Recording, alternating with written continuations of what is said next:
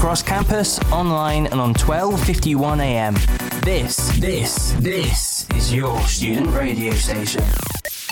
Welcome. Thanks very much for tuning in to us today. I'm sure you may have some more important things to be doing with your families, whether, you know, you're watching the Queen's speech, whether you're watching whatever fix the BBC have given us this year that is slightly more mediocre than last year, whether you're just playing some fantastic family games or just spending time with your families right now. I'm honoured that you've taken time out to come and listen to the show today. Thanks so much if you've been listening to us for the last few weeks on Raw, and indeed since we started going with our first few live streams all the way back in April. That does seem like such a long time ago since I first hit Facebook with a show that was 15 minutes less than intended to be, simply because I didn't, be the first show, you know, when you're doing your show for the first time and you're testing everything out and you get to a stage you think, oh, it's really good. You get to the end and you're 15 minutes shorter than you think. And you're like, I have some work to do here. I actually have to, you know, get good at plugging my content out. But a lot has changed since then. And thanks to everyone who stuck with us. Thanks to everyone as well who stuck with us on the airwaves in our primetime slot as well. I mean, whoever at Raw was stupid enough to trust me with a primetime slot. I hope that I have repaid your trust over these last few weeks. And I hope whether you're listening to us right now, whether that be on Christmas Day or indeed on any of our catch-up services on Mixcloud, on Spotify, and any other of our streaming sites, that you are primed for a good show. And we have a lot to discuss in this show today. We're going to be discussing the biggest stories from over the last year, our winners and our losers, plus our bigly winners and bigly losers from 2020. I feel I needed more of a Donald Trump vibe, you know, like bigly losers and bigly winner from 2020. I know that was bad. It was bad. We won't talk about that again. And then, of course, moving on as well, what's coming up next year as well, because I think everyone kind of wants to get out of 2020 and into 2021. But what's 2021 going to be like? What from 2020 might be here to stay? A lot for us to discuss, and of course a fantastic panel to discuss it with me. So let's begin with someone who's been an ever-present figure from the very first show that we did. He was on the first live stream all the way back in April. He's been pretty much on every show that we've done on the airwaves, and I'm very appreciative of it. It is, of course, the head of news, my guiding light, and as it's Christmas Day, my guardian angel, Enoch Mukungu. How are you doing? I'm good, Cam. You're far too kind. You're far too kind. Well, technically, Enoch, you if you were on the breakfast show earlier, you have fulfilled your natural destiny in the nativity on the breakfast show as a Beanock, and now you are fulfilling your role as the guardian angel. So technically, you've been going around, you know, the Christmas story pretty well. True. Now all I've got left to do is King Herod, Mary, Joseph, and if I feel a bit cocky, Jesus. That's it. That's the whole thing. I say that now, and I realise how a Beanock fits into the Christmas story. I'm not entirely sure, but if you are, if you're listening, obviously I host the breakfast show, with Rebecca Cole-Nowicki. Absolutely love doing it, and we got the Christmas Day breakfast show slot, and we wrote a nativity, of which I cast Enoch as a Beanock. After all, if you are attuned to what goes on campus, Enoch is a Beanock. It is as simple as that. As well, of course, of being our fantastic head of news. And what have you got planned for next term? Is there anything you can let us in on right now, or are you going to keep us on tenterhooks? My main plan for next term is to get people to stop calling me a Beanock. That's my main plan for what I'm going to do. But I think we have a very tentative plan for a new news show next term. It's undergoing various development, and also many news podcasts to come. So keep an eye out. Well, definitely keep an eye out for what's going on the social medias, and I'm guessing as well on streaming sites as well, Mixcloud, Spotify, where all of our brilliant content has been ending up over the last few months. Enoch, it's great to have you on the show today. We have the head of news. We now also have one of the deputies here at Raw 12:51 a.m. Will Kingswood, very good afternoon to you. Good afternoon. It's great to be here on the show on Christmas Day. Yeah, no, it's great to have you back. You, of course, did one of our last shows towards the end of last term, where I think we discussed everything from, you know, the absolute madness that is the two main parties in this country at the moment to, I believe, the assassination of an Iranian nuclear scientist as well. So I think it's fair to say, I think this is I'm hoping this is a slightly more relaxed, more fun second show for yourself. Something not so, you know. I think maybe less focusing on assassinations might be in order for this one. A bit easier going content. Nothing that's like, you know, madcap assassinations and, you know, the very inherent future of our two main parties, something like that. But of course you are deputy now in the news department. I mean, what does that feel like? How are you enjoying it so far? So far it's feeling good. I'm starting to get more involved in the show, and I feel like over 2021 I'm going to get a lot more involved, maybe start doing some of my own things, a few podcasts, something like that. Now obviously, Will, you are obviously deputy head of news now and going to be working with Enoch. What's it like as well to work with Enoch? Obviously Enoch's come on the show many times. Is he a very scrupulous boss? I would say, yeah, he's fairly scrupulous, but he's very, very easy to work with. And I don't anticipate any attempted coups in the next few months, at least. I feel the fact we're even discussing a coup on air, that's not a good sign. Enoch, you may need to start employing your Praetorian Guard now, mate. But great to have you on, Will. And as well, Rob Allison joins us today. How are you doing? I'm doing fine. Love to be here. No, it's fantastic to have you on as well. You, of course, came on the night after the US election broadcast, where it's fair to say the cumulative hours of sleep that we had all had on that show. I think you could count it on one hand. You could easily count it on one hand. I remember getting up that morning to support the morning broadcast for Raw. I saw Donald Trump's sort of speech where he was like, oh, the election's not over and everything, and we're still going to keep going. And literally, I was just like, you know what? There's no point staying up. I'm going back to sleep here. And I think I got more sleep from that little bit than I did across the rest of the entire night. Yeah, it was quite the evening. And somehow doing the radio show was the most calming part of all of it. Yeah, I tell you what, it was fantastic to do. Obviously, both the evening show, where I was lucky enough to host a couple of hours on that, and then some of the hours in the morning show as well, that Johnny Jenkins and Luke James, two of our other fantastic presenters here at Raw, also covered that show. And then to somehow pull out an hour of the alternative view that afternoon, Herculean. But I think that was a good effort from everyone all round. Thanks very much to all my guests for being on the show today. Obviously, 2020 has been a crazy year. I'm just going to say it now for fear that I'm just going to repeat myself throughout the entire show. But I guess a good place to start with everyone is, what has your years been like?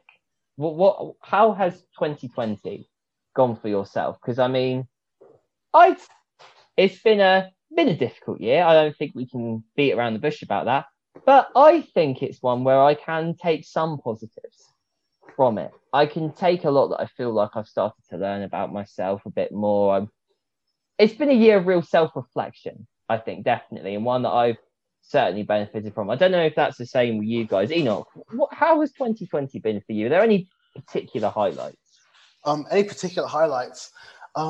you know, I have to say, actually, this show's been one of my highlights of 2020. I have to say. Oh, that. Thank you. I remember you. When you first discussed doing a new show with me all the way back in March, when we were still on campus. Back when we could still go to the pub and discuss new shows like that. We thought we were all going to come back for, you know, for summer. And then, you know, when I was like, hey, do you want to do a live stream? And, you know, that went really well. So now look at you as a primetime news host. I'll take the honour. Yeah. Yeah. I mean, all the work I've done, you know, with Real News this year has been at times stressful and soul destroying, but also just really rewarding. And I feel like I've created lots of stuff, and I helped create lots of stuff that's been really, really good. Well, no, of course. And it's been fantastic, obviously, to have your support in helping this show develop. And, of course, to go on Insight as well on many occasions. I have loved coming on Insight. It has been some very, very juicy debate, definitely. Will, any particular highlight for you? Of course, your lockdown was, I think, different to ours and Rob's, obviously being a first year. You were still in, like, your sixth form college when you were in lockdown first hit, and then you came to university in September. I mean, what has that all been like? And are there any sort of personal highlights for you from this year that you can take? I think being able to get to university is probably quite a good highlight. So, I mean, I had mocks in like the first few months of the year. And then we hit March, April lockdown, and no one really knew what was going to happen. So I think getting to August and finding out that I'd escaped the worst of Gavin Williamson's algorithm was quite a good highlight. And then now I'm here, I'm really enjoying like getting involved with like the radio station, becoming the news deputy, and just getting involved in university life. No, definitely. And it's great, obviously, to have you here at the station, firstly. But I think it's just great, for yourself to be able to show that really life has still gone on somehow, that you've still been able to like go out and come to university and get involved in things like this. I think it's a real credit, I think, to everyone at Raw for allowing the station to go on in this way. And Rob, finally to you as well. What has 2020 been like for you? Any personal highlights? It's just like you say, it's been one of those years where nothing has been certain. It's been up and down constantly. And I think with so much adversity, so many challenges everyone's faced, it's one of those times where you can't help but learn lessons. You can't help but spend some time, with the people who matter most to you, and just sort of really recenter yourself, focus on what really matters, distill things down, and, come back with a clear head as possible. Even at times when it's tough, even at times when, everything's going down the drain. No, absolutely. I think that's quite a way to put it this year. I think it's been a challenging year, quite a lot of adversity for everyone. But I think one that a lot of people, I think, can say that they feel they've taken a lot from, definitely. And I think whatever happens, we'll look back on 2020. It's the sort of year you tell your grandkids in the future, where they're like, what was it like to live through 2020? Quite a lot of stories to discuss there. And we'll be back, speaking of stories, with some of those stories that have been particularly interesting, particularly peculiar, and some quite downright weird. All that to discuss, but first, this. Music.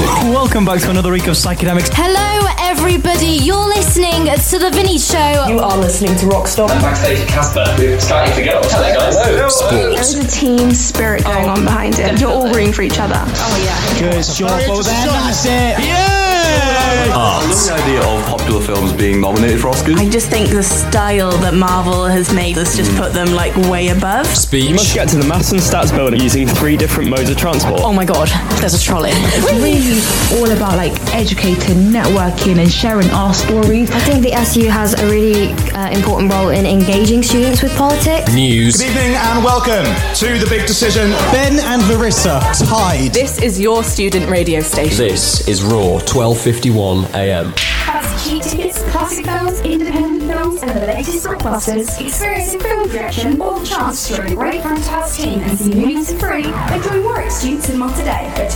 filmsoft.warwick.ac.uk. Across campus, online, and on 12:51 AM. This is your student radio station. Of course, a lot has happened in 2020. It's fair to say it's been quite a dramatic year, to put it lightly. And I tried to, as you know, we've been summing up the week in 60 seconds on all of the shows this term. And then I got the spark early today. Well, let's try and sum up the year in 60 seconds. I know I've got a list of things here on my screen where I'm recording this. I know we won't cover all of them. I know we're going to bodge a lot of them. But let's try this. So, this is the year in 60 seconds in 3, 2, 1. So obviously coronavirus has been the main story this year. The coronavirus pandemic emerged in China on New Year's Eve last year. It has spread pretty much all across the world at the time of recording. About 50 million cases over that and nearly 1 million deaths across the world. Some countries have done very well. See, China and New Zealand were some of the best at tackling the virus. Western Europe, the United States in particular, struggling to deal with it. And it's still a story. We know that some vaccinations are emerging now, but it'll be interesting to see how that develops. Of course, some quite notable flouting of the coronavirus restrictions. Dominic Cummings and the trip to Barnard Castle, the most obvious one. The Brexit negotiations continue. We left the European Union on the 31st of January this year. Deal or no deal. At the time of recording this, a week before Christmas, there is still no deal. We don't know what's happening. As well as that, bushfires in Australia earlier this year, a lot of attention shifted onto climate change. Of course, the killing of George Floyd and the Black Lives Matter protests then emerged from that as well. A lot of focus on racial injustices within society. And of course, Liverpool Football Club somehow won the first league title in 30 years. And that is the year in 60 seconds. Oh, come to think of that, Liverpool Football Club, of course, a passionate football club with some of the most dedicated football fans in the world. And I remember when we went into lockdown in March, I have a lot of friends who are Liverpool fans, and they were distraught at the thought, having been nearly sort of 17, 19 points up, at losing that league title. And literally, I think for them, that they would have been absolutely heartbroken and distraught. That they waited, you know, when you wait so long for something, and then it's just snatched away at you at the last minute. Luckily, of course, the Premier League restarted when the pandemic sort of wound down, and we got to see Liverpool fans go absolutely loud and absolutely annoy everyone by winning that first league title in 30 years, and we never hear the end of it. Somehow now something tells me I'm not sure I wanted them to win that league title. Just declare the season null and void. But there we go. I think that's one thing certainly to take from this year, but there's a lot of other stories that I did mention, because as I said, rather a lot has happened this year. So Enoch, let's start off with you. The US election. I mean, I didn't even mention the US election. I mean, that tells you how crazy this year has been. But obviously Joe Biden became president, beating Donald Trump. The Electoral College, 306 to 232 voting him in. But it didn't seem like that after Iowa, the first primary. Take us through the Iowa caucus. Yeah, I mean, it's weird to think of this, but just under a year ago, voting started in the Iowa caucus, the first caucus of Democratic and Republican primaries, traditionally. Now, the big thing about Iowa caucus, Iowa is not very representative of America as a whole, but winning Iowa gives you momentum that helps you win the rest of the primaries. So normally a person who wins Iowa, they usually do go on to win the whole thing. Joe Biden was not going to win Iowa. We all knew that going in. He was not polling. He was polling about third place, fourth place there. I think he came in third in the end. So he did okay, but he was not polling to win Iowa. The person who was polling to win Iowa was a little man called Bernie Sanders. You may have heard of him. I don't know. Not very popular, not very well known. Bernie Sanders, just a real fringe political figure. And so on the night of Iowa, Bernie Sanders predicted to win because he did very well in 2016, and he thought he was going to do even better on that night. So everyone went to bed in Iowa and woke up in the morning expecting a result. And we didn't have one because the Iowa caucus had been using an app to vote in there for that election. And it seemed like the app had broken down. So sort of week upon week, so we didn't actually have a result in the Iowa caucus, which was a big issue because on the night of the event, both Bernie Sanders and Pete Buttigieg declared victory. Pete Buttigieg was a sort of more centrist figure in the Democratic Party, young rising star, former mayor of South Bend. Now going to be Biden Transport Secretary. Now it came out that the company that was running the app had to put it in quotes, ties to various establishment Democrat figures like Pete Buttigieg and various members of the DNC. And in the end, Pete Buttigieg did win that primary. Of course, by then the momentum was lost, and he sadly had to drop out after South Carolina. I say sadly, I didn't really care. He had to drop out after South Carolina. The Iowa caucus was the absolute biggest disaster. Even Trump was roasting Democrats for it. It was a humiliation for them on a national scale. That some people were like, back when it happened, were like, oh, well, this is costing the election. But of course, the world ended after the Iowa caucus happened, so it didn't matter in the end. Well, I think you could say on the scale of voter fraud stories and allegations that emerged in 2020, you would think at the start of the year that wouldn't be eclipsed. Yeah. Yet somehow come November, it was. True. Spectacularly. Yeah, America found its narrative early, and its narrative was the government can't do anything, votes don't matter. And that was it. That was the entire thing. Well, let's try and move on to something a bit more positive now. Will, you, of course, you finished sixth form earlier this year. You came up to universities, you said earlier, but it wasn't necessarily the smoothest of sailing for yourself and the rest of your peers. No, because of Gavin Williamson's now infamous algorithm. So in early March, with the pandemic beginning to arise, they cancelled all of schools and then subsequently cancelled all exams for our year. And then over the next few months, the government decided to build an algorithm just to essentially calculate what everyone would get for their grades to get into university and for GCSEs.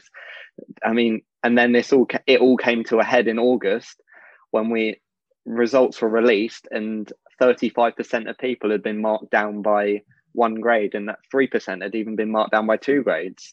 And just the outcry over that led to one of the government's biggest U-turns of the pandemic, where they agreed to use teacher predictions as opposed to their what had clearly been a flawed algorithm. Well, yeah, I mean, you mentioned one of the many U-turns throughout the pandemic. I've lost count as to how many U-turns have been, but I think this has certainly been the most embarrassing one. And perhaps I don't know if it's embarrassing or it's just plain surprising, is that Gavin Williamson's still in a job. I mean, what do you think? Do you think this should have been a resigning matter for Gavin Williamson? I think there have been a lot of issues this year that should have been resigning matters. I think this government is immune. The government ministers in the government are immune to resigning matters these days. You could argue, say, Priti Patel should have gone this year. Gavin Williamson should have gone. Matt Hancock probably should have gone. Even Boris maybe should have gone, for how he's handled, especially the Dominic Cummings situation.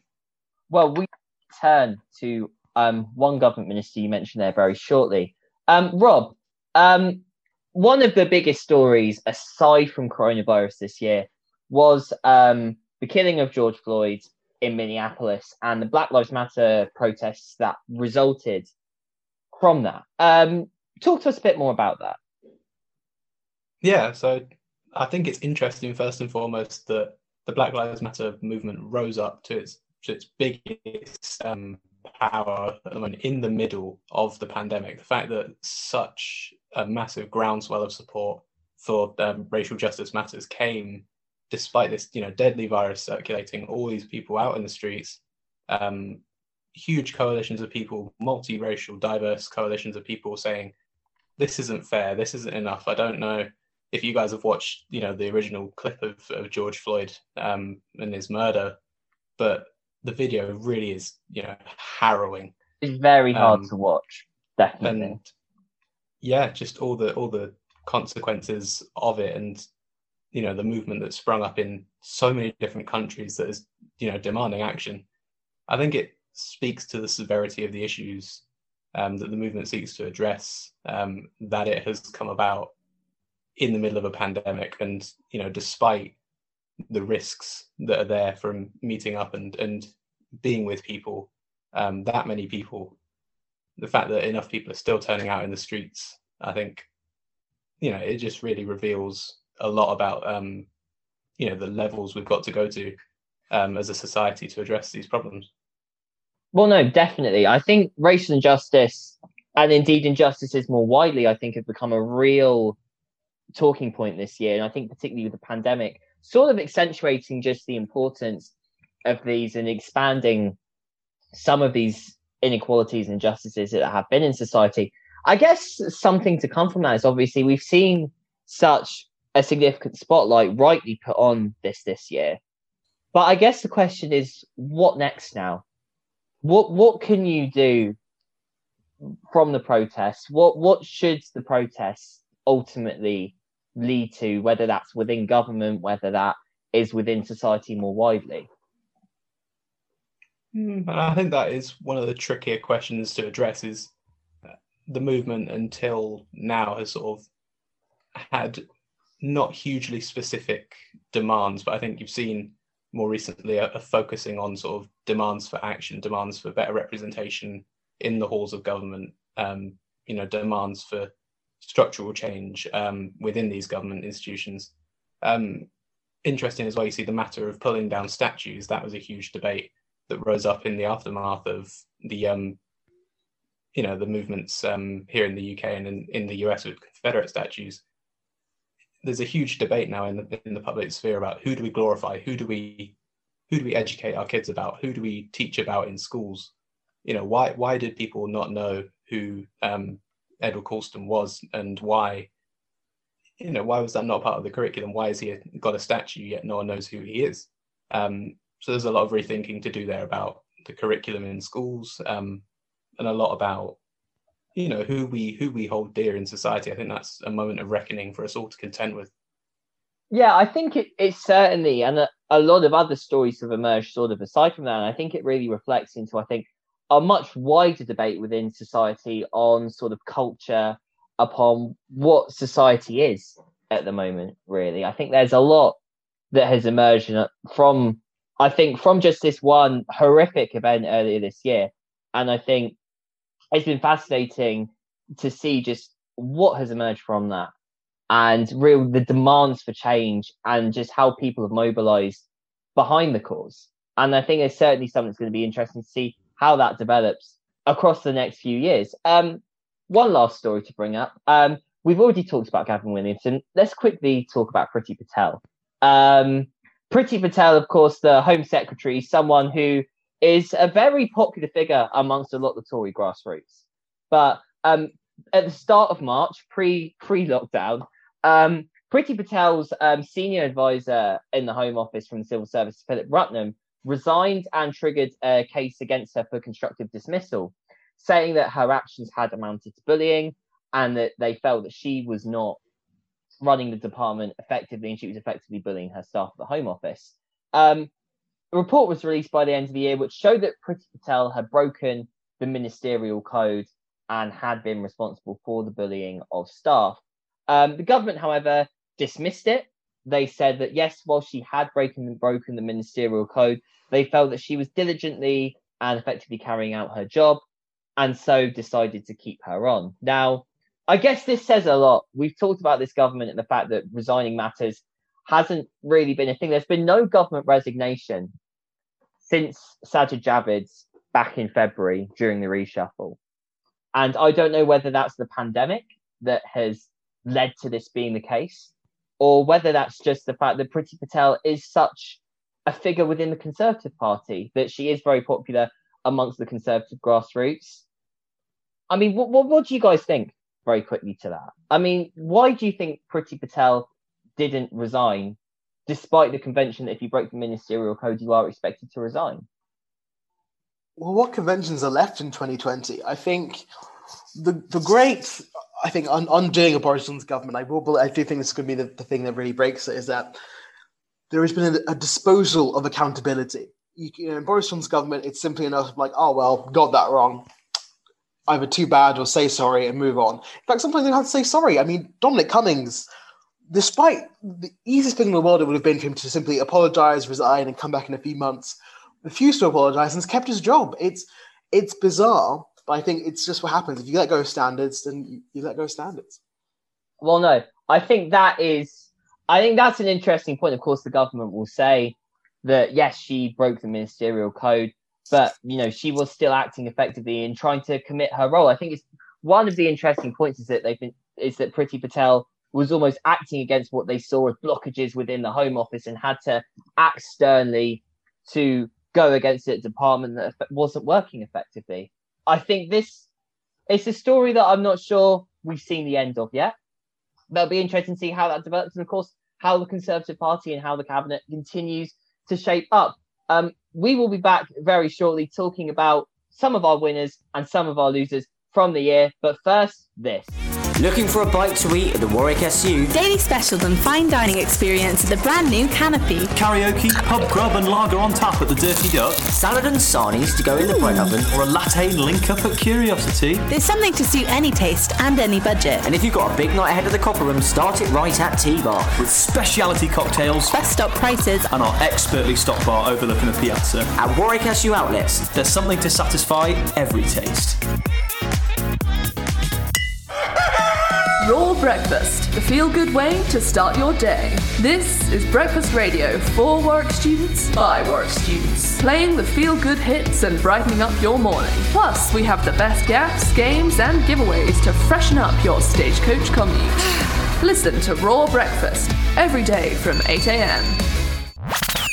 Across campus, online and on 12:51 a.m. This is your student radio station. Obviously, 2020 has been quite a dramatic year. I feel like I'm going to say that all the time. It's just been a crazy, dramatic, just weird year in general. And of course, out of any year like 2020, there have been some big winners and some big losers. And so we're going to take some time. Each of us have brought our winners and our losers from this year, and we're each going to discuss that on the show today. So I'm going to go first, and I want us to discuss this because, of course, a winner to us might not be a winner to someone else, and it could easily be debated that some people have both won and lost this year. So let's start off with my winner for this year, which is the Chancellor of the Exchequer, Rishi Sunak. Now, no one knew who Rishi Sunak was a year ago, or some people certainly did. I mean, he performed well in the election debates, but he was very much a sort of minor cabinet minister. But in February, with the resignation of Sajid Javid over a debate with Dominic Cummings over SPADs in special advisors within Treasury, Rishi Sunak is promoted to Chancellor and almost immediately is thrown in the deep end with coronavirus, yet develops a reputation for being one of the highest spending chancellors pretty much of all time, rewriting every economic rule in the book. With the pandemic, you have the furlough scheme, there's Eat Out to Help Out as another particular highlight of Rishi Sunak. There's been a lot, and his popularity is higher than pretty much any other politician within the UK at the moment. But you could say, obviously, this will have to be paid back at some time soon. Will this popularity last when inevitably he's going to have to take tough measures? I mean, what do you guys think? Will, let's talk to you first. What do you think to Rishi Sunak? Do you think he's been a winner this year? And if he has, do you think his popularity will continue? I think I would say he's probably a winner so far. Obviously, if you're giving away, he's giving away money essentially to help maintain the economy, and that no one's going to be disappointed by what is essentially what is free money. But I think when the pandemic's over and we do need to start paying it back, you will see probably popularity shift away from him, just because he will have to raise taxes just to pull back some of the spending that we've done over the last year. Well, I guess that's the thing, Rob, because Rishi Sunak's built his reputation so far on being someone who, has spent a lot of money, and people obviously like chancellors when they're spending money, when they're putting all this investment in. But as we saw with George Osborne, a lot of his unpopularity derives from austerity. Rishi Sunak's tried to distance himself from some form of austerity so far. So do you think that there's a particular formula or a particular strategy that Rishi Sunak could use to continue this popularity? Or is it inevitable, as soon as he starts to pay back the spending from this pandemic, it's not going to be possible to keep that popularity? I think, aside from the fact that he's one of the highest spending chancellors, certainly in our lifetimes and in a lot of people's lifetimes, he did seem a very smooth operator, a very good, confident PR man. He was excellent in the press conferences and just seemed very competent, especially as mentioned as a new minister spotlight in the middle of February. No one really knew who he was, but I think his time is coming when he's going to have to take some harsh decisions. People like chancellors when they spend money, obviously. That's people like a government that gives them things. It'll be interesting to see how he navigates the high seas of budget conservatism, of really tightening the purse strings, and having to, as you say, enact probably quite high taxes, spending cuts, which it'll be interesting to see if people remember that side of him or the side that was Mr. Furlough. Well, I think that will be interesting to see going forward. We'll come back to my loser. Will, let's come back to you first. Who is your winner this year? So I would say that my winner is Elon Musk. So obviously we've seen the Falcon, his rocket SpaceX has taken leaps and bounds. He sent a manned mission to the International Space Station. In the last few weeks, he's started with his Starship launch, which successfully failed in a way, exploding when it landed. But he just seems to be taking further and further strides to get humanity off Earth and into the stars with very few setbacks at the moment. Well, I mean, Elon Musk, certainly one of the most talked about people on the planet this year. Enoch, I mean, what do you make of Elon Musk? You've covered SpaceX quite a bit on Insight this year. You've obviously shown a lot of interest in that. Do you count Elon Musk as a winner from this year? I think in many ways, Elon Musk is interesting. We have must now discussed like the dichotomy of man. Elon Musk, leader of SpaceX and Tesla and all those companies, is having an absolutely fantastic year of innovation, success and acclaim. Elon Musk, the man, is having a very bad year where he seems to be breaking down Twitter every second day. I think from the incident in March, we basically started trying to say, if we're not going over in a few months, this isn't a big issue. Reopen all the factories, get people back to work, which obviously, as we now see, may not have been the best idea. To more recent instances where he's been accused of being a transphobic over his comments over pronoun use. Elon Musk is not in the same place he was culturally even just a year ago. I think he's far more divisive figure now. Well, I do think Elon Musk as the leader of SpaceX is an absolutely fantastic year. I mean, I love space, and I hope we get back to space more often. I think he's going to be a major part of that. I do, I have to say, one particular highlight of Elon Musk this year has to be him complaining on... Well, I don't know if he's complaining on Twitter, saying that his shares are so high. Naturally, what happens? Was that this year? Over in lockdown. Any of his shares... I don't know, he said his shares were very high, and then naturally his share price just plummets. I think he wanted to be 69 or 420, and so he was like, the share price too high, so he could get it down. I feel 69 and 420. I feel Elon Musk could have made more about the irony of those numbers rather than his share price being too high.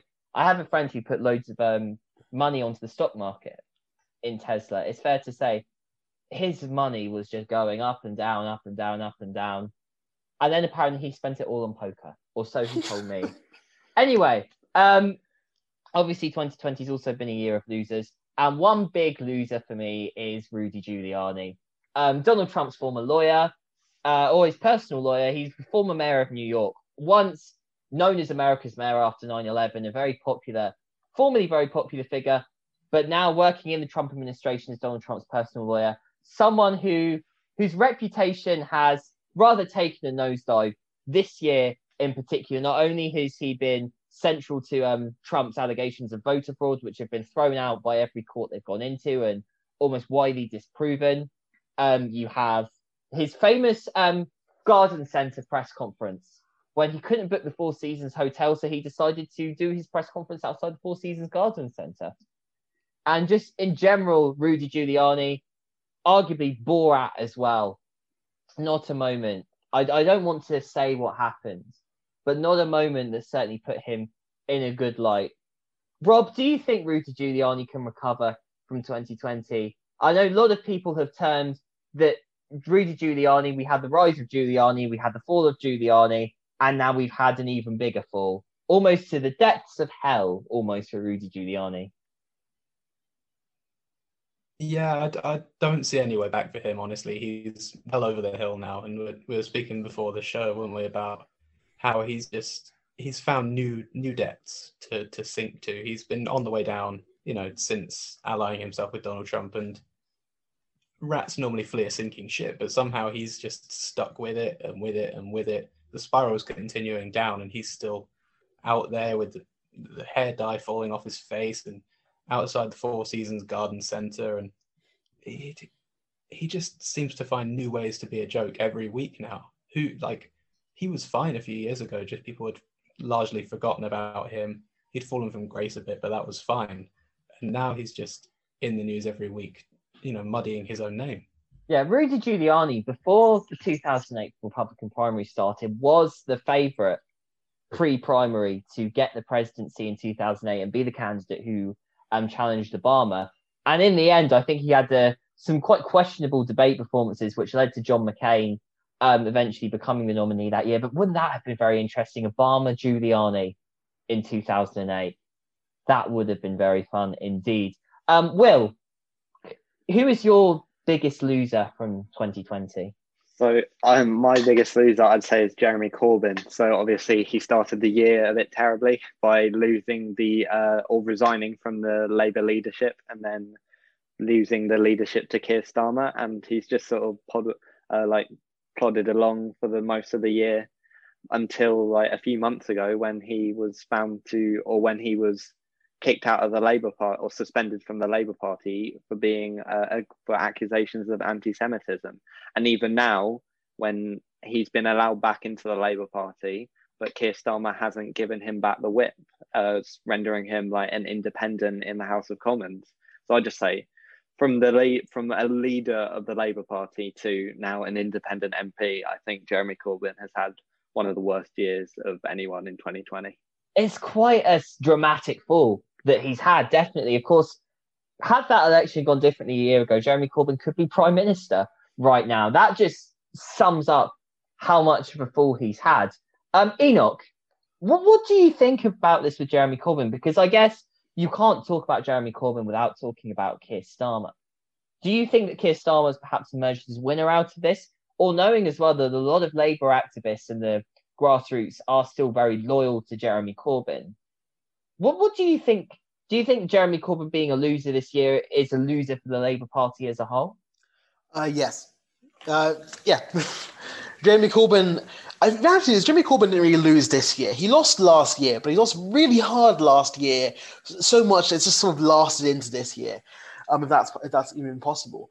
I think they're probably going to be dealing with the repercussions of that loss for, I think, maybe the next 10 years, potentially.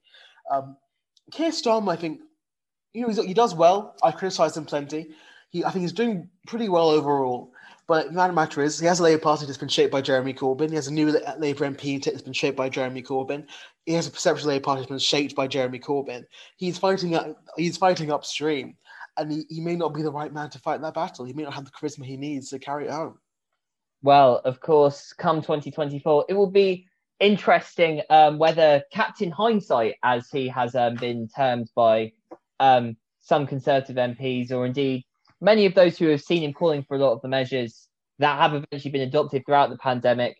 It'll be interesting to see whether Keir Starmer can capitalise upon some of his success this year. He is, at this point, got higher approval ratings than Boris Johnson, but yet the Conservative Party are still ahead in many polls. So it will be very interesting to see. We will be back for our second hour very shortly. We'll be talking about some of 2020. What from 2020 would we like to see continue into the future? Plus, we'll be having Enoch and Rob's winners and losers as well from this year. Across campus, online, and on 12:51 a.m. This is your student radio station. Let's start off by talking about 2020. In general, and some of the new things that we've had this year, because it's fair to say, if you told me a year ago that I would be wearing face masks in pretty much all indoor spots, that I would be doing most of my social interaction with people online, I'd be recording this radio show like many others, like I've been doing online, whether I'd be sanitizing everything from my desk to my hands to the doors, I'd be wiping my shopping bag when I come back from the shops, that I would be doing my lectures online. I mean, there's so much that has happened this year. If you told me a year ago I'd be doing that, I would honestly give you £1 million and tell you that you're crazy. It's a shame, though, I would have lost that £1 million in that bet. But there you go. I think so much has happened this year. And I think for many people, I almost think people want some elements to stay. And I actually would agree that there's been some elements from 2020 that I think we could continue to see in the future. So I want to get my panel's thoughts on this. So let's start off with the university element, the bit, of course, that's most relatable to us, which is things like online teaching, things like doing lectures, seminars, potentially online, doing more online events, maybe the speakers or certain online socials. I mean, what do you guys think to that? So, Will, let's start off with you. You're a fresher, so you've kind of been forced in at the deep end with all of this. This is your first experience in university. Do you think it's something that you would perhaps want to keep in the future? I think it's quite hard to say. So for my seminars, I've had a mix of online and in-person, and I've always just found the in-person one slightly better. I feel like it's a lot easier for people to interact with one another, answer the questions, start debates and things like that. As regards to online lectures. That's the only thing I've had. I had never had an in-person lecture, but I can see the benefit of recorded lectures because it makes it a lot easier to make notes because you can pause, rewind, things like that, which I think once we go back to in-person lectures might become a lot more difficult because obviously you have to keep up with what the lecturer is saying and that might be too fast for you. Okay, well, Rob, you and I were sat in many a lecture together in our first year. What do you think of the new teaching system and obviously things like online lectures, online seminars potentially as well? Do you think they're better? Do you think there's something that you want to see more of or more of in certain circumstances? I think the online stuff is fantastic as an option. I feel like to make either in-person or online stuff compulsory as a blanket, as a blanket decision is hasty and perhaps a waste of time. But I think to offer that flexibility to students, as Will said, for students to do lectures at their own pace, make notes more flexibly, I think that's fine. But also, the benefits of in-person seminars are there. It is easier to start discussions. Obviously, me, Cam and Enoch, we can remember being sat in seminars from first year where it's just so much easier to interact with the tutor, with your fellow students, to have those really intriguing debates, and get into some of the subject matter. That becomes a lot easier when you're there in person. So I think a blended approach that the university has tried to pursue has been a success and has been good for students. I think a mix is appropriate. Okay, Enoch, what do you think then? Because obviously I think there's a consensus building that perhaps online seminars is not the way to go, but certainly an increasingly online lectures, increased online resources, for example, with books, for example, from the library. I mean, do you think the direction of university is that it's going to go increasingly online? I think the direction of the world is going to go increasingly online. I think the thing about online seminars is that people may not like them as much as they liked in-person seminars, but now the university knows they at least work. And I think that's always the first step. Once you know something at least works, that's always the first step to refining it. And once the coronavirus pandemic is over, the university's not going to go, well, that's all right. We spent all that time and money developing this technology. Let's never use it again. They're going to go, okay, well, this worked.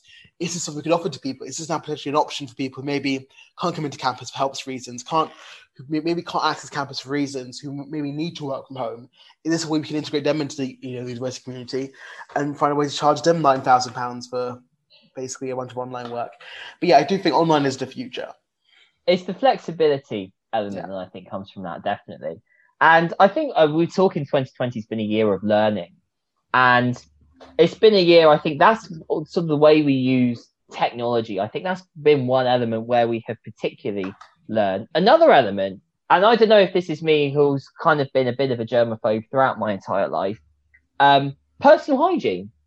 Now that's not to say that we weren't hygienic before the start of the pandemic, but certainly if you think about wearing face masks, you think about hand sanitization being more regular now, and a lot more of a significance given to maintaining your personal health in general. I mean, that's surely a positive that has come from this year. And I guess the question is, how will that continue?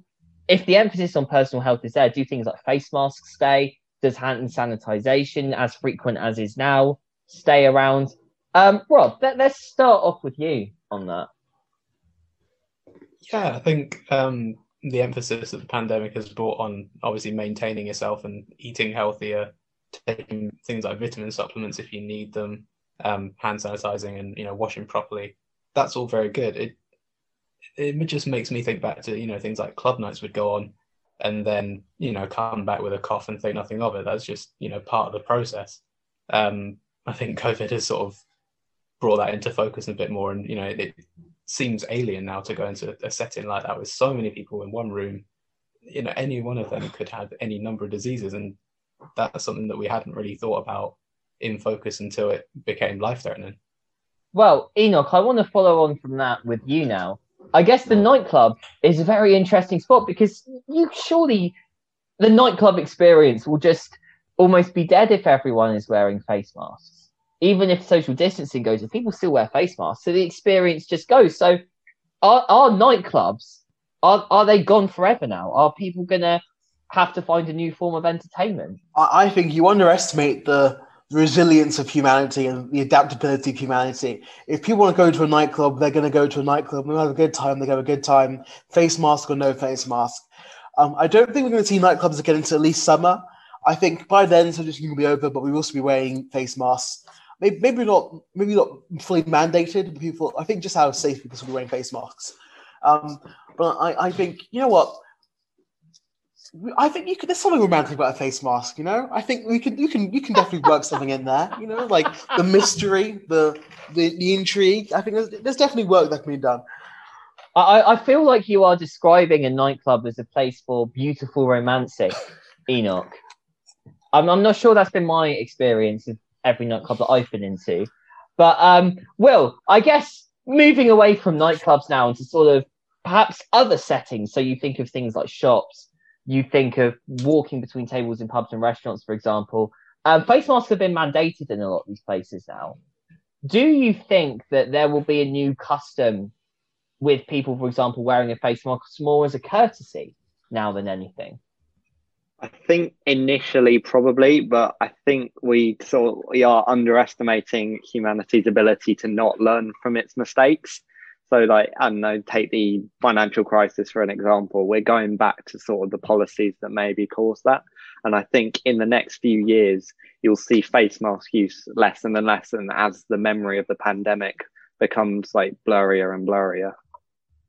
Well, I think there will be some people, I think, who would perhaps like that. Peter Hitchens, of course, his Twitter this year has been illuminated with his sort of opposition to any coronavirus restriction, particularly that a face mask. So I remember he went on a train in a gas mask to sort of demonstrate how he felt about them. So perhaps he would like that answer. Just one last thing quickly, if there's anything else, I'll go around each of you quickly. If there's one thing you want from this year to stay, what is it? So Enoch, let's start off with you. One thing I want to say, you know what? I am going to say I do quite like the face masks. I think if you're sick, you should wear a face mask. I think that's just become accepted parlance from now on, especially when you go to a public place like a tube or something. I think I've become hyper-conscious of germs now because of this coronavirus. So now if I go back on the tube next year and I see someone sneezing and not wearing a face mask, I think I will just have a breakdown. So I need everyone to just keep mask up. It's generation germophobia. I think that's what we may be sliding towards. Rob, what about yourself? Anything new from 2020 you want to stay? Similar to Enoch, I think there's going to be a lot of extra consciousness around people. If they feel a little bit ill, there's going to be a lot more provision for working from home and for people to sort of be cautious, stay away from places like public transport. But I think as well, mental health is going to be another one that's really come to the fore in 2020 with the isolation that lockdowns brought. People are a lot more aware of these issues and how to sort of combat them, find social spaces to help alleviate those issues. I think that's going to be something that stays, and I'm glad for it. Okay, and Will, anything for yourself? I think maybe just general health. I think there's been a culture, especially in this country, of people soldiering through illness, coming into work as opposed to taking a day off when they are genuinely ill.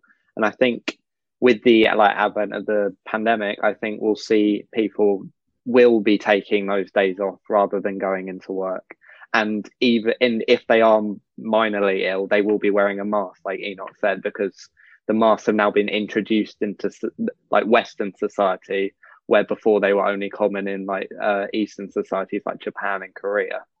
So I just think people will be more careful about their health in general. Well, Matt Hancock did say in a select committee earlier this year, he was annoyed with the British psyche that we choose to go in and soldier on when we're ill rather than take days off. Perhaps this is the way around that. We'll be back with Enoch and Rob's winners and losers from 2020. But first, this. Music. Welcome back to another week of Psychedemics. Hello, everybody. You're listening to The Vinny Show. You are listening to Rockstar. I'm backstage at Casper. We're starting to get off. Hello, guys. Hello. Sports. There's a team spirit going on behind it. You're all rooting for each other. Oh, yeah. Good job. Well, that's it. Yeah. Arts. The idea of popular films being nominated for Oscars. I just think the style that Marvel has made has just put them like way above. Speech. You must get to the maths and stats building using 3 different modes of transport. Oh my god, there's a trolley. It's really all about like educating, networking and sharing our stories. I think the SU has a really important role in engaging students with politics. News. Good evening and welcome to The Big Decision. Ben and Larissa tied. This is your student radio station. This is Raw, 12:51 AM. Classic tickets, classic films, independent films and the latest blockbusters. Experience in film direction or the chance to join a great front-house team and see movies for free and join Warwick Students in Monterey. Go to filmsoft.warwick.ac.uk. Across campus, online and on 12:51 AM. This is your student radio station. We're going to move on now to our winners and our losers. Now, you heard mine and Will's at the end of the first hour of our show. So here in second hour, I want to get Enoch and Rob's big winners and big losers from this year. So, Enoch, let's come to you first. Who's your big winner from this year? My big winner, this is going to be a very controversial one, Joe Biden. Joe Biden was a fascinating case this year because despite being ahead at basically every stage in the polling, he's basically had the entire media basically behind him saying, you're going to lose. They thought he was going to lose the primary. They thought, it's all name recognition is going to fade away. It didn't fade away. They thought it head-to-head match against Donald Trump is going to be much weaker than he turned out to be. It turns out he actually won quite robustly. So Joe Biden, I think he's been underestimated, and he still managed to pull through in the end. So he's my big winner for 2020. I mean, he's now president-elect, so he's the big winner. Well, Will, what do you think to that, if I come to you on this? Because obviously Joe Biden won the election. I mean, there's no doubt about that. But do you think that Enoch is maybe putting it too simply there, that just because almost he won the election and he performed better than people expected of him, that's enough to make him one of the big winners of this year? It's hard to say because it's about whether Biden won the election or whether Trump lost the election, because by all regards, Trump probably should have won the election, but his strategies over coronavirus have essentially lost it for him.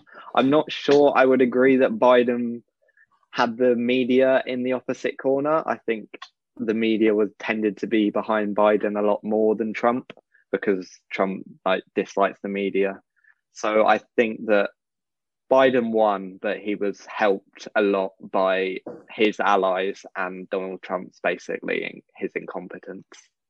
Well, I think certainly the US election has been a dominant factor this year, and we will move on to Donald Trump very shortly. But Enoch, who has been your big loser from this year? My big loser, you all know him, you all love him. I hope no one loves him. Matt Hancock, Health Secretary. Matt Hancock sort of had a very prodigious fall from grace from last year, when he was almost Tory leader, to then backing, firstly saying Boris would be an absolute nightmare for the economy, then immediately dropping out, backing Boris with a humiliating turn of events. Matt Hancock, is now Health Secretary, and obviously he's been behind the failings in testing, the failures in the NHS, number of beds in the NHS. He's sort of taken the blame for every single thing that's gone wrong so far this entire period. Which is the worst thing is, if you actually look at the big sort of two views in the Tory cabinet behind how to handle this crisis, there was the Matt Hancock view of there's going to be a vaccine very soon, hold it together, lock down as much as possible, try and save every life you can. Versus the Rishi Sunak view of this is the new normal. In fact, it's going to be a very long time away. We need to start re-normalising the economy. Matt Hancock was right. Matt Hancock's view of the situation was right. But it's just he was so incompetent in enacting it that he's the biggest loser of 2020. I like to think back sometimes to the Tory leadership contest last year. Do you remember when everyone on Twitter was going hard for Hancock? Genuinely, the Tory activist space that wasn't even the Tory actor. That was his slogan. Was hard for Hancock. But the Tory activists can't, just you can't do this. I swear to God, Kat, this is a Christmas radio show. This is a Christmas radio show. I'm just taking us back to halcyon days when Brexit was the dominant factor in the news, and we could still go out and see whomever we want, wherever we wanted, and whenever. Halcyon days. Rob, I don't think it's hard for Matt Hancock. But do you think he'll still be in a cabinet job? I think so, because I think this government has proven itself to just sort of not be immune to crises, but their ability to weather them is, I every day you're shocked by it. You know, ministers have had, you know, they're counting scandals on their fingers now, each of them. And yet people seem to prefer the devil you know in terms of keeping them in their place and saying, oh, well, you know, it would be too much chaos to get rid of them. Who's going to step up into their place? So, you know, treat them with respect, you know, and let them get on with the job. I think Matt Hancock will stay around for a little while, and then Boris will enact a reshuffle some way down the line. Once we're, you know, one or two crises further down, he'll have a little play around and maybe make him transport minister to spite him. Well, there are rumours that Michael Gove is being considered for the position of health secretary. So, again, that this time next year, Michael Gove is in charge of the NHS. Will people be wanting Matt Hancock back? Who knows? Rob, let's stick with you now. Winners and losers from 2020. Who has been your big winner from this year? My big winner has to be Marcus Rashford. He's up there. You know, he's been going from strength to strength on the football pitch. He's, you know, carried Manchester United through some really torrid times. At the minute, finishes one of the top scorers last season, is current top scorer this season. But it's his off-field antics that are really, you know, taking him to the front page of the news. When the government refused to step up and feed hungry kids over the holidays, Marcus Rashford, with his own experience of being, you know, a working-class boy from around Manchester, stepped up, did the charity work to fill that void. And, you know, obviously it's a debate as to whether charity or government serves better in feeding the needy, but you've got to commend his efforts in mobilising the resources that he's had, using his experience, and, you know, really forcing this national dialogue on who is responsible for what. You know, to what extent is the government responsible for providing that safety net? Who should step up in times of strife? And I think the fact that he had to really drive home this message highlights the strife that a lot of people faced during lockdown that you know, we hadn't really examined quite as much until he came into the news. No, definitely. I mean, Marcus Rashford is, of course, someone who's been in the public eye for Manchester United in the last few years, but he is, I think, through this, I think put himself into the hearts of a lot of people. Of course, Sports Personality are giving him a Special Achievement Award this year, just on the result of his off-field activism. But going back to that point you made about the debate regarding this, because obviously what the Conservative government has said, they've sort of emphasised, well, they've emphasised two things. They've emphasised the significance of sort of individual parental responsibility. That's one thing that they've said. But they've also said that for them as well, charity is something that's obviously provided a lot, and it has potentially a greater potential to provide than perhaps government and all of its other mechanisms. But I guess there's a real debate there. Where do you sit on this debate, just out of interest? Do you think that the government, what more do you think the government could do with regards to this whole debate on free school meals? Me personally, I think the government should go a lot further in providing that safety net. And that's just me. I think that, that's the role of a government is to sort of protect people against a certain level of destitution and strife. But I can obviously see the merits in what Marcus is doing, the effort he's put in, the people he's mobilised. You know, the charity sector is really valuable and has suffered huge amounts during the pandemic with less people, you know, less footfall in shops, less footfall for campaign workers on these charities. The charity sector has suffered a huge amount, so I think they need all the help they can get. And respect to him as well for really reinforcing that. No, definitely. I think a lot of respect to Marcus Rashford from this year. Sticking with you, Rob, your loser from 2020. So my big loser has to be Boris Johnson compared to the situation he was in this time a year ago. It seems worlds away that he was winning, you know, a thumping majority in Parliament, one of the biggest ones in a decade, I think. And you know, he was talking about this levelling up agenda, triumphantly breaking through the red wall. He seemed to be building this young, diverse Tory party that was, you know, somehow after being the incumbents for 10 years, the Tories have reinvented themselves. But fast forward a year and he's crisis after crisis. He caught the virus himself, ministers having scandals all over the place. regardless of how you think he's dealt with them, I think, you know, he's really struggled under the weight of what has been one of the most tumultuous years in government for anyone. He's definitely got unlucky with the amount that he's had to face.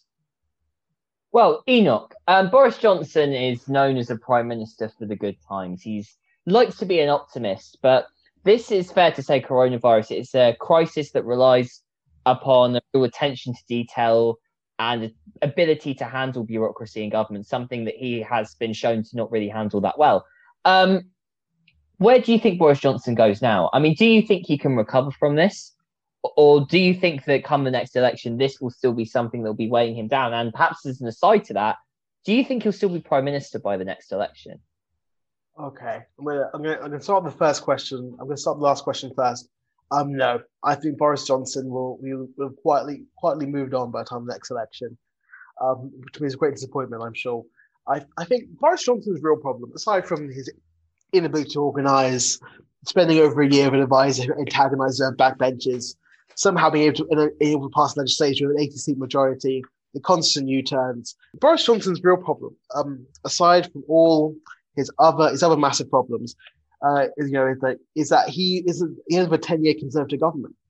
All the best ideas, all the best Conservative thinkers, MPs have been burnt through. He literally is left with what is left, and that is not very optimistic of passing a comprehensive legislative agenda. Well, I think certainly be interesting to see where he goes from this. He has the Build Back Better strategy that he's trying to put forward. I think it'll be interesting to see. Can he recover from that and, most importantly, keep those, particularly those red wall voters he got at the last election? There's a lot of appeals being made by the government to these voters. Now, there's a few people we haven't mentioned so far, but I feel we have to give a mention to them. And so we have christened them as our bigly winners and our bigly losers. Again, no credit to Donald Trump for that because, yeah, I don't want to. But we have some bigly winners and bigly losers from this year. So I wanted to start off by discussing a few of these names, and we discussed them before the show. So let's start off with a bigly winner. Will, Captain Sir Tom Moore has had a fantastic year. I think Captain Moore shows the best, almost the best of Britain. I think he went into it wanting to raise £1,000 by doing 100 laps of his garden before his 100th birthday, and then as soon as the media caught wind of it, his totals just went up and up every single day, and he's up to £33 million by now. He was someone the nation really got behind during lockdown, during the point at which Britain was probably at its lowest, and we all just got behind a 99-year-old man who was doing something that clearly was probably quite difficult for him, but he wanted to do it for the NHS, and he just inspired us all. No, definitely. I was watching Captain Sir Tom Moore at home and just seeing the impact he had, not just on raising money for the NHS, but I think also as a morale booster as well. I think he was a real morale boost for the nation. Enoch, let's come to you next. One bigly loser from this year. I don't think we can. You talked about Joe Biden being your winner this year. I don't think we can quite avoid Donald Trump being quite a bigly loser this year. Yeah, it's sort of hard to escape the sheer weight of Donald Trump's humiliation this year. By any normal standard, he should have won this election. While he may not be very popular, presidents come back like they before. He had the advantage of the economy. People did not trust Joe Biden's economy once they trusted Donald Trump. And also he had the incumbency advantage. Presidents don't tend to lose the election. That's just how it works. And yet Donald Trump achieved the impossible, and he gained votes and still lost massively. And that's it. I think if I'm Donald Trump, this is an L, I think I have to say, to use the slang term. This is an L on basically unconceivable terms. Only made worse by his refusal to concede and the humiliation Rudy Giuliani drags him through every single day in his attempts to get around conceding. I've never thought of the idea of Donald Trump going to the Resolute desk and saying that he would take an L. Now that I would love to see. It's Christmas. That's my gift to the world. A gift to the world. Donald Trump. Do you know what? Just Donald Trump even conceding the election, I feel that would be one of the more surprising things of 2020, given how resolute he has been in sort of standing against the election. Rob, one more bigly loser to talk about, and that is Dominic Cummings. Of course, start of the year, Boris Johnson's special advisor, arguably in many cases the most powerful special advisor since Alistair Campbell, perhaps even going back to the days of Harold Wilson as well. Yeah, his fall from grace, firstly over breaches of the coronavirus regulations. Of course, he stayed on, but Boris Johnson was very much seen to defend him and in many places seemed to spend capital over Cummings. And then, of course, his sacking at the end of the year, relating to, obviously, changes going on in Downing Street, rumoured to have arisen from Boris Johnson's fiancée, Carrie Simmons, him moving out with Lee Kane, someone he worked with at Boatley, and a close confidant of Boris Johnson. I mean, describe Dominic Cummings' year. Justify why do you say he's a bigly loser this year? Well, I think few people have done more to it, actually. That's quite a contentious one. But few people have done more to erode confidence in what was a really triumphant Conservative government than Cummings. He was seen as, you know, Boris's hatchet man, right-hand man, his brain, all these things. He was, you know, really the engine room. Dominic Cummings has driven Boris Johnson's political style for years, it would seem. Without him there, it seems Boris has really sort of, you know, struggled to pin down an agenda and really hone his messaging the same way he did while Cummings was there. But Cummings' year has just been one of, you know, dragging down everything he touched. I don't think anyone did more to erode confidence in lockdown than Cummings and his trip to Barnard Castle. Then you had ministers coming out to defend him and try and rationalise this trip, which in theory had some sort of justification, but everyone that looked on it sort of went, yeah, you really shouldn't have done that. And then, as I say, when the ministers came in to defend him, it seemed like the public just lost confidence, and that really buoyed Sir Keir Starmer's efforts, who we mentioned earlier. That really buoyed his efforts to sort of just get high in the polls off of doing nothing. Well, I feel Dominic Cummings' alternative form of eye test this year has created an even bigly loser, and that is Specsavers, because of course Dominic Cummings' new eye tests, I fear, may put them out of business. But that is it for our winners, our losers, and our bigly winners and losers from this year. We will be back talking about 2021. What do we think is going to be in the news? Will it be better than 2020? All that after this.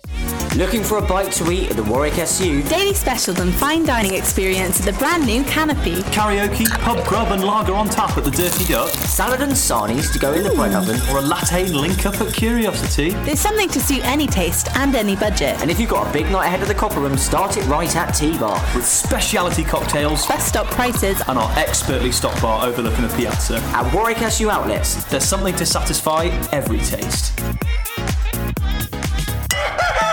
Your breakfast, the feel-good way to start your day. This is Breakfast Radio for Warwick students by Warwick students, playing the feel-good hits and brightening up your morning. Plus, we have the best gaps, games and giveaways to freshen up your stagecoach commute. Listen to Raw Breakfast every day from 8 a.m. across campus, online and on 12:51 a.m. This is your student radio station. We're coming in now to the last 10 minutes of our Christmas Day show. Thanks so much if you've been listening to us so far. We've got to look ahead now. Obviously, 2020 is coming to an end in a week's time. Let's look ahead to 2021. Of course, as I kind of said earlier, I think when we think about this year and we think about all the predictions we had for 2020 at the end of 2019, and I think pretty much none of them, it seems, to have come true. So are we going to get any greater success for 2021 knowing what we do now? So I guess firstly, let's talk about some of the big news stories from this year and some of the big things that we think are going to happen in 2021. So Enoch, I guess there's one place to start, and that is COVID. What do you think is going to happen with, and it's a big question, I know, but thinking from what we know at the moment, what do you think is the most likely future route of COVID, do you think we'll be getting back to some form of normal in 2021? I'm afraid to say, if we're going to get back to normal, it's not anytime soon. I think we're going to see a third lockdown in January, potentially January and February, as the vaccinations start to scale up. Hopefully, Moderna gets approved. Hopefully, Oxford gets approved. We can start really scaling up the vaccine operation. But I think we're not going to see any real dent, any real restrictions going away permanently until summer. So I think third lockdown, at least one more lockdown, at least vaccinations by summer. That's my view of COVID's path. I mean, it's crazy to think a year ago that the idea of a lockdown even existed. Like, because it was a year ago the virus was going around China, and I remember everyone saw the lockdown in China and was like, this surely can't be happening. Like, this is like beyond authoritarian and quite extreme. And then when it all came over to the UK, we were like, oh, so this is what life is like now. And we kind of just forgotten about how much we were criticising what was going on in China. Rob, are you more optimistic about 2021? Do you think we could be getting back to normal sooner? I largely agree with Enoch. I think it won't be getting any sort of better until, things start to warm up and the seasons change. But I think any talk of a return to normal is looking at it a bit wrong. I think you won't see any normal like we were back in 2019. I think certain, as we've discussed in the show, certain things will stick around, certain restrictions, people's hesitancies, thinking more about their health, wearing masks. Certain things will stick around, the way people work from home, that will change. Certain things will be much more permanent now, I think, and people's habits will change. But I think we'll see a much more normal return to life, later this year, probably, if things go to plan. Hopefully they do. Okay, and of course, a lot of it depends on the vaccination program and how that will go. Will, let's talk about another story now. Let's talk about the US election, obviously Joe Biden. Barring a sudden switch in Mitch McConnell's attitude that's going to completely derail the certification process of the Electoral College, Joe Biden will be sworn in as President of the United States on January the 20th. What do you imagine? Let's think about the first 100 days of a Biden administration. What do you think that's going to look like? Not to give like a boring answer, but I still really think it depends on what happens with Georgia. I think if the Democrats win the Georgian Senate races and it goes to 50-50, where Kamala Harris will split the vote every single time, I think you're going to see a lot more active Biden administration, because they will be able to do more because they won't have the Senate able to block them. But if the Republicans manage to win Georgia, I think you're going to see a lot of the frustrations that Obama saw in the final few years of his presidency, and potentially an even worsening of the divisions within America at the moment. So what do you think, just out of interest, would happen? Who do you think is going to win in the Georgia Senate race? I think Biden will win the Georgia. I do think Biden will win the Georgia Senate races, and I do think both Democrat wins. Yeah, and I do think we'll see a very active first 100 days. But and if that happens, I think there will be increasing conflict between the two wings of the Democrat Party. The left wing, like AOC, the Squad, will push for really stringent like environmental reform, while the more like centre ground of the party will try and moderate their stance for the first 100 days. Okay, let's go around the panel each now. Obviously, we talked about coronavirus and US election, two kind of very big stories there. Enoch, let's start off with you. Two questions. What big news story, apart from those, do you think is going to be key in 2021? And secondly, is there anything you're personally looking forward to this year? Next year's big news story, I'm saying it right now, Captain Tom sex scandal. I'm putting that out there into the world. What's the second question again? Sorry. The national treasure. I can't see that. That's they're always the ones you don't expect. That's it. It's always the ones you don't expect. Wasn't it the second question? The second question was anything personally you're looking forward to next year? Anything personally I'm looking forward to? I'm not being head of news anymore. I'm looking forward to this is someone else's problem. Dear God. I'm looking for the tech and relax. That's what I'm looking forward to. Relinquishing yourself yeah, of the stranglehold on your life of the last year. Moving it on. Well, except you will certainly leave a void as head of news. I think that is something definite to say. Rob, coming to you next. Any news story you think will be particularly significant next year? And anything personally that you're looking forward to? In terms of news, I think there's going to be a lot of scrutiny once things get back to normal on the economic recovery. Once the COVID recovery is over, I think there's going to be a lot of worries about, you know, the sort of the worst recession in 300 years that we've been sat through that somehow hasn't been the biggest news story.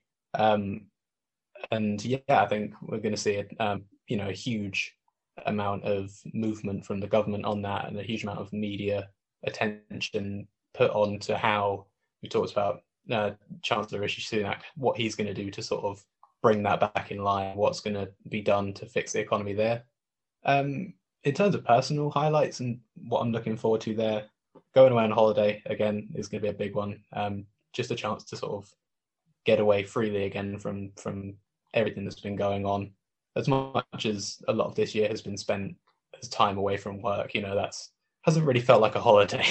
It's felt like we're just sort of on pause until things can get back to the way they were. But I think as well, looking forward to just seeing things quieten down, having a calmer year with, you know, no Trump in the White House, no COVID wreaking havoc on everything. Hopefully less economic trouble, just things to return to a bit more calm, a bit more normal, and addressing some of the other problems that COVID has got in the way of. Calm and normality, we can all aspire to that, definitely. Will, same two questions. Any particular news story for you, any personal highlight you're looking forward to next year?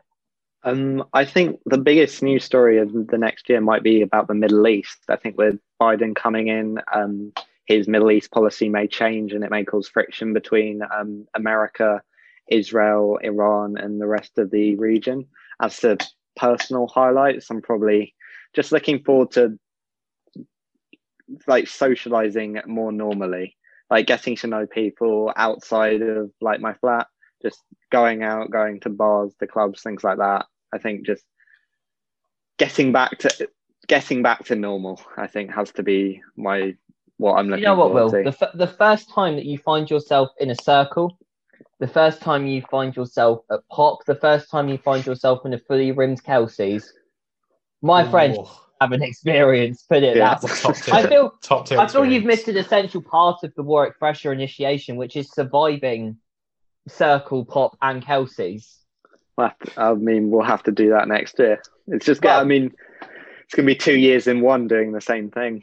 Oh, definitely. Term two, term three this term. If you get any of those things, mate, take full advantage of them. I've missed circling. I've missed pop. I've actually missed Kelsey's. And those are some highlights I'm looking forward to next year, as well as, of course, seeing what happens with the alternative view. And with that, thanks very much for tuning into the show today. Thanks very much if you've been listening to us for all of our content across the year. It's been absolutely fantastic to have your support as the show has grown. I can't wait to do more in 2021. We have some exciting things coming up. But thanks today to my guests, to Enoch, Rob and Will. Thanks for having us on. Thank you very much for having us. Fantastic to have you guys on. Merry Christmas and a Happy New Year.